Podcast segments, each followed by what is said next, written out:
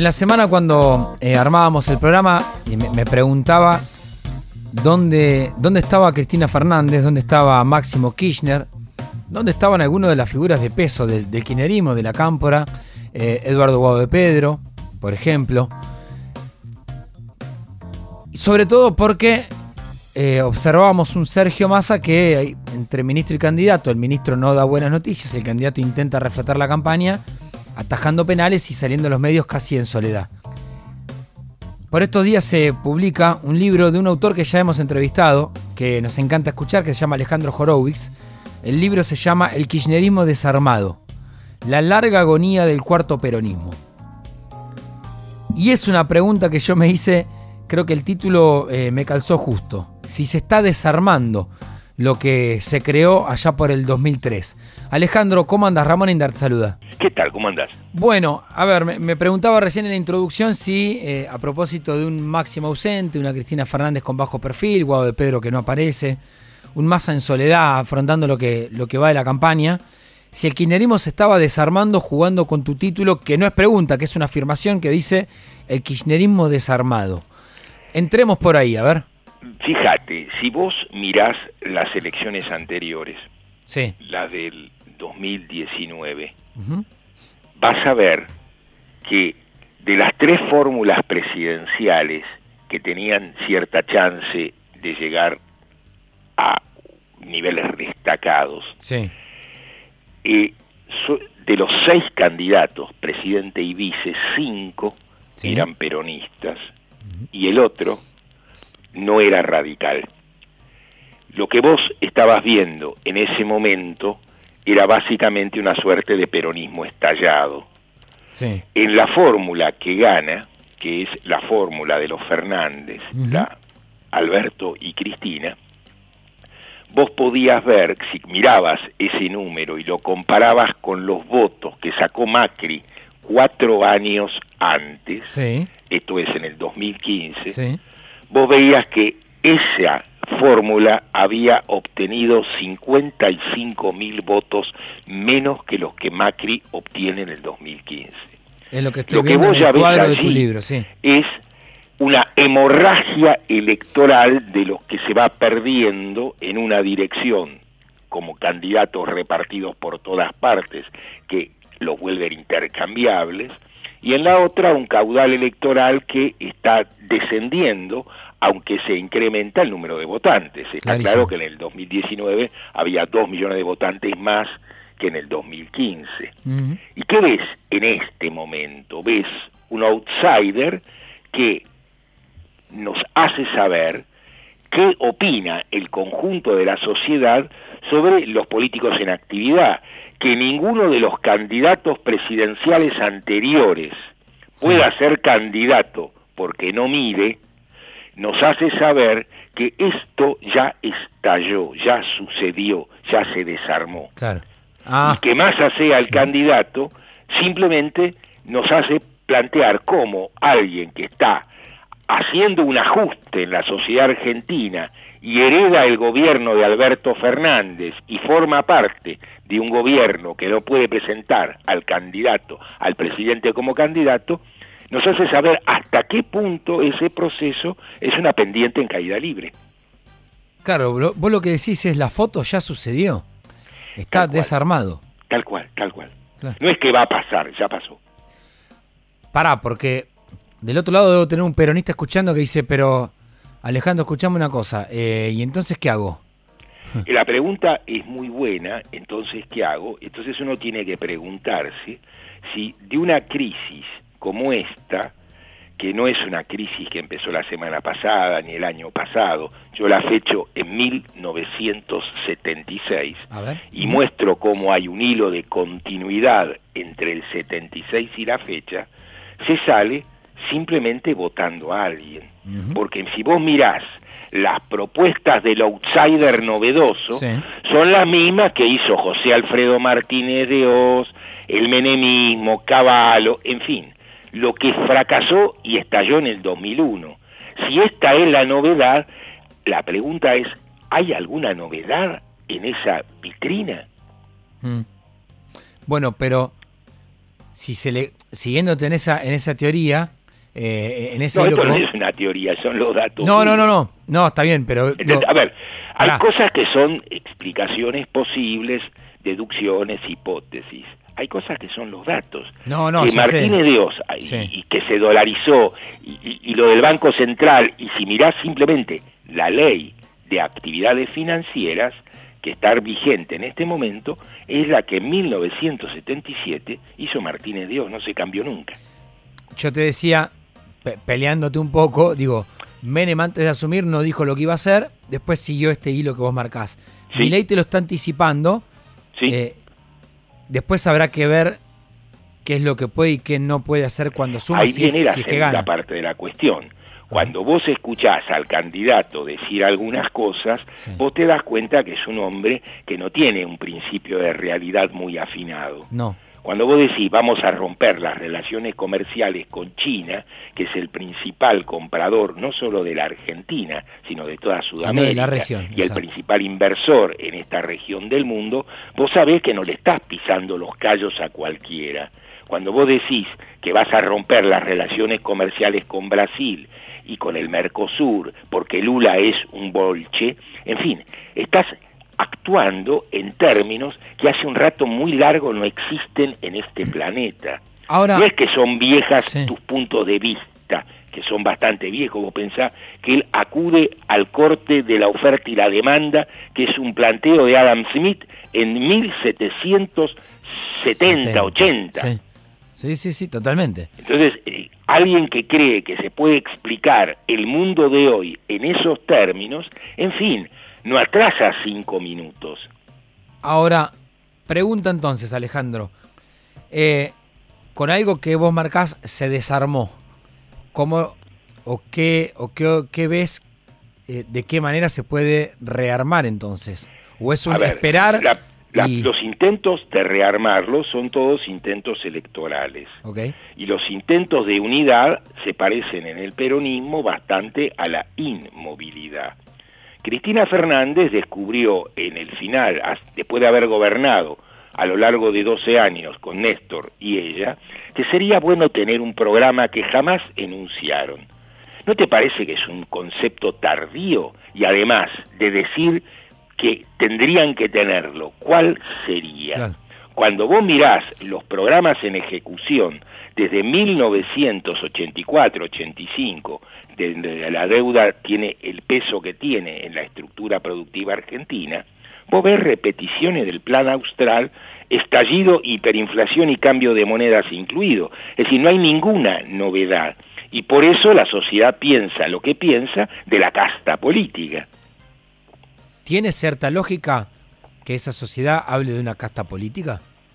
Mirá, si vos agarrás los patrimonios no de lo que tienen, sino de lo que declaran los senadores nacionales, y mirás el promedio estadístico que surgiría de dividir el Producto Bruto de la Argentina por 47 millones, Sí. que son los habitantes, y todos sabemos que muchísima gente está muy por debajo de ese producto, y un poquito de gente está muy por arriba de él, vos te das cuenta, primero que en el Senado pobres no hay, No. y segundo, que los problemas en los que ellos tienen y viven no tienen nada que ver Nada con los ver. problemas que la sociedad argentina tiene y vive.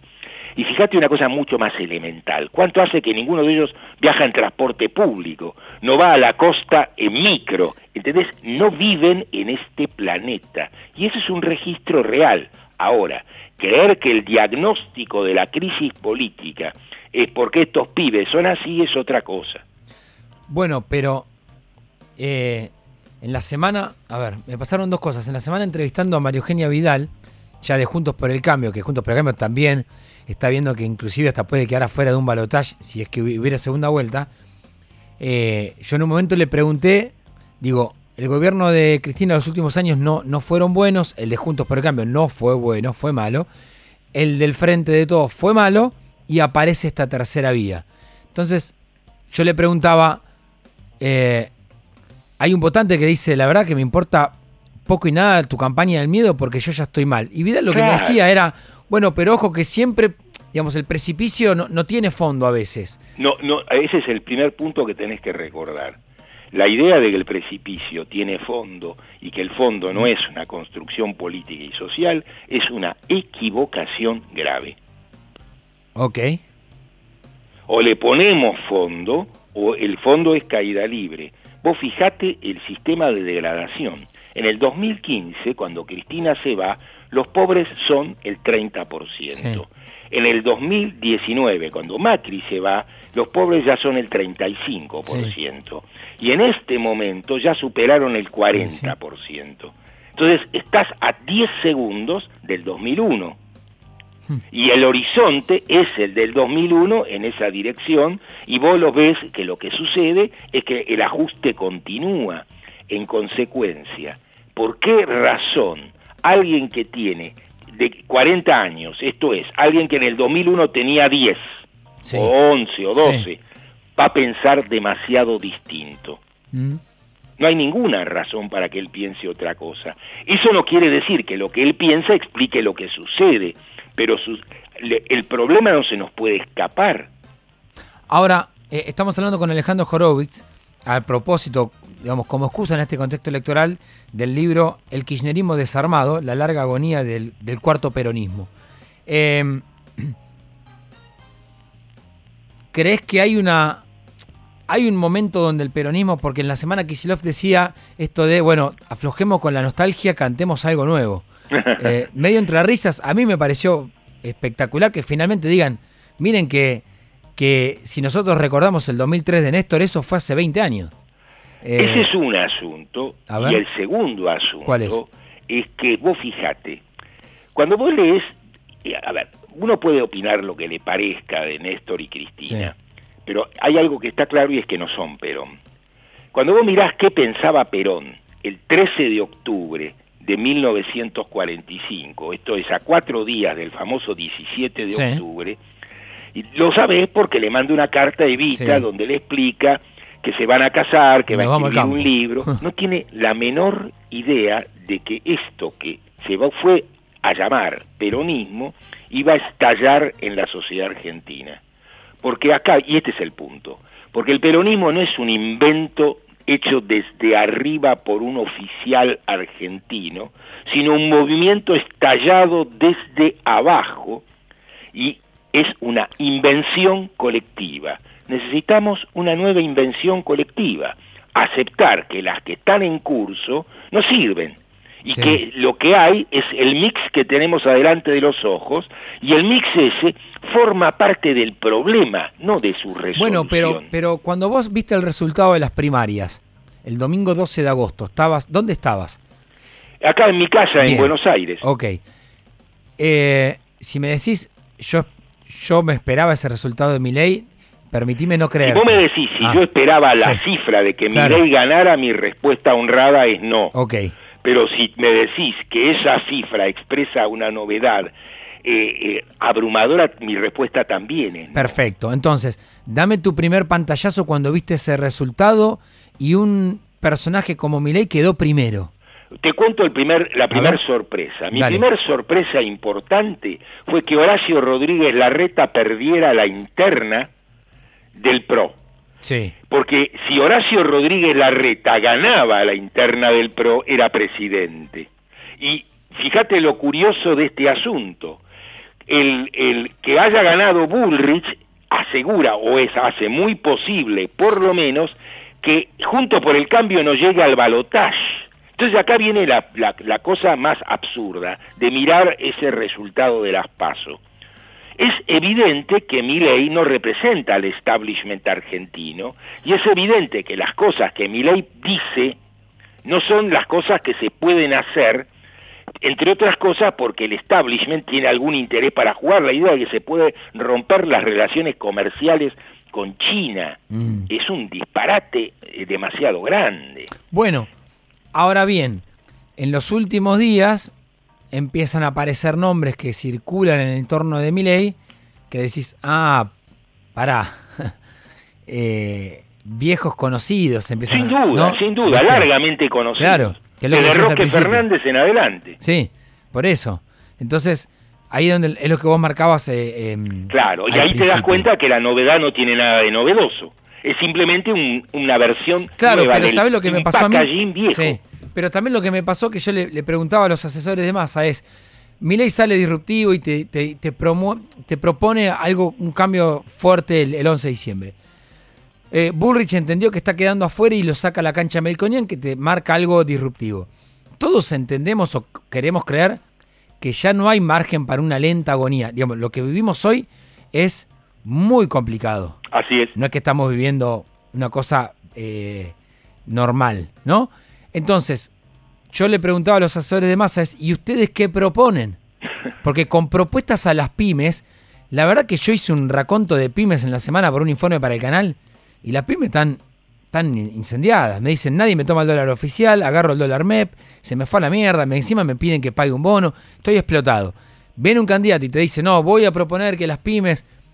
Bueno, dame algo, no sé. Eh, Estos pibes no saben a quién les están hablando. Eso me pasó a mí, total.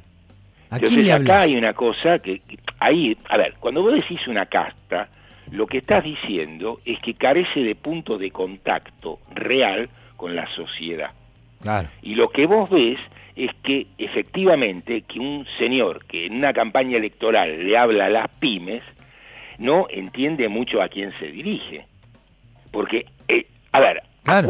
vamos a suponer que todos los dueños de las pymes eh, aceptan tu mensaje y te votan. ¿Cuántos son? Vos, vos fijate Claro. la distancia en la Argentina, en los últimos dos presidentes, sacaron cada uno 12 millones de votos. Si vos mirás los votos que obtuvieron en las PASO, vos te das cuenta que están a una distancia sideral de tener ese número. De modo que es posible que el próximo presidente de la Argentina salga con un número menor que el presidente que ganó en el 2015 Uf. y en el 2019. Eso te- no te dice poco de la deslegitimación general del orden político. sí. Por eso Y esto es lo Sí, que sí. estos pibes no están respondiendo ninguno. Mm, Y la sociedad lo sabe. mm. Por eso está todo desarmado. Por eso el desarme. No, está bien el planteo entonces. Pues yo arranqué, cuando empecé a leer tu libro, eh, dije, ¿qué definición? Digamos, ¿cuántas veces se planteó, pero desde la oposición, una cuestión electoral de con esto termina Kirchnerismo? Vos lo que estás diciendo es, mirá, hay una foto que te marca que se desarmó. Además, fíjate las otras cosas. Cuando vos mirás eh, la comparación de esta sociedad con la sociedad argentina entre 1946 y el 75, vos entendés hasta qué punto se desarmó de verdad. En 1970, y no gobernaba eh, el general Perón, el Producto Bruto de la Argentina, el 42% se lo llevaban los asalariados. Y ese es el momento estadístico más bajo, porque llegaron al 48%. Casi el famoso producto. 50-50. Ahora se llevan el 23%. ¿El 23 nos llevamos ahora? Sí, señor. Esa es, eh, y cuando, e- ese es el primer dato. En el 1970, pobres era el 4% de la sociedad argentina. Es Y no había que subsidiar ni la luz, ni el gas, ni el teléfono, ni el transporte público. El salario real le permitía a los integrantes de la sociedad argentina vivir Bueno, razonablemente. ¿Sabés que Alejandro, te- te- cuando decís eh, que no saben a quién le hablan, y en esta me incluyo, cuando marcan, entiendo que los grandes gremios lo, lo- planteen, pero cuando marcaban en la campaña, eh, vienen, vienen por el aguinaldo, vienen por la paritaria. Yo digo, está bien, eh, que son derechos adquiridos, pero yo me miraba a mí mismo y decía, yo tengo cinco laburos, cuatro de cinco estoy en negro. Claro, claro. Somos, a ver, Entonces si vos digo- mirás el número de monotributistas... Claro, digo, no sé de qué ¿entendés hablas. ¿Cuántos Claro. no tienen nada que ver Claro. con ese planteo? Pero hay una segunda cosa que es más grave. Están los que cobran aguinaldo, tienen vacaciones teóricas y eh, están en blanco. Esos no son pobres. Bueno, que es el gran problema que tuvieron hoy, ¿no? Que es el asalariado en blanco pobre, dos de cada tres son pobres. Ahí ves que el peronismo ya no existe. No es simplemente una opinión. No es que a mí me gusta, a mí no me gusta. Las cosas, mira, vos si sos conservador, tenés una mirada de un problema que tiene una respuesta conservadora. Y si sos de izquierda radical, tenés una mirada que tiene una respuesta revolucionaria. Pero en los dos casos, la foto que estás mirando es la misma. Cuando vos no podés mirar la foto, no es que sos de izquierda o de derecha, no estás entendiendo. Claro, exactamente. sacame el, izquierda-derecha de entrada y, y entendamos dónde, dónde quedamos parados. Así es, y la, aceptando que la cancha es como la cancha es, no como yo deseo que sea. Mm. Yo puedo desear millones de cosas, y no es que está mal mi deseo, pero mi deseo no puede sustituir mi lectura de los datos, y los datos son incontestables. Mm. Alejandro, gracias como siempre, muy claro y, muy gentil. No, gracias a ustedes. Un abrazo grande. Alejandro Horowitz. El kirchnerismo desarmado la larga agonía del cuarto peronismo.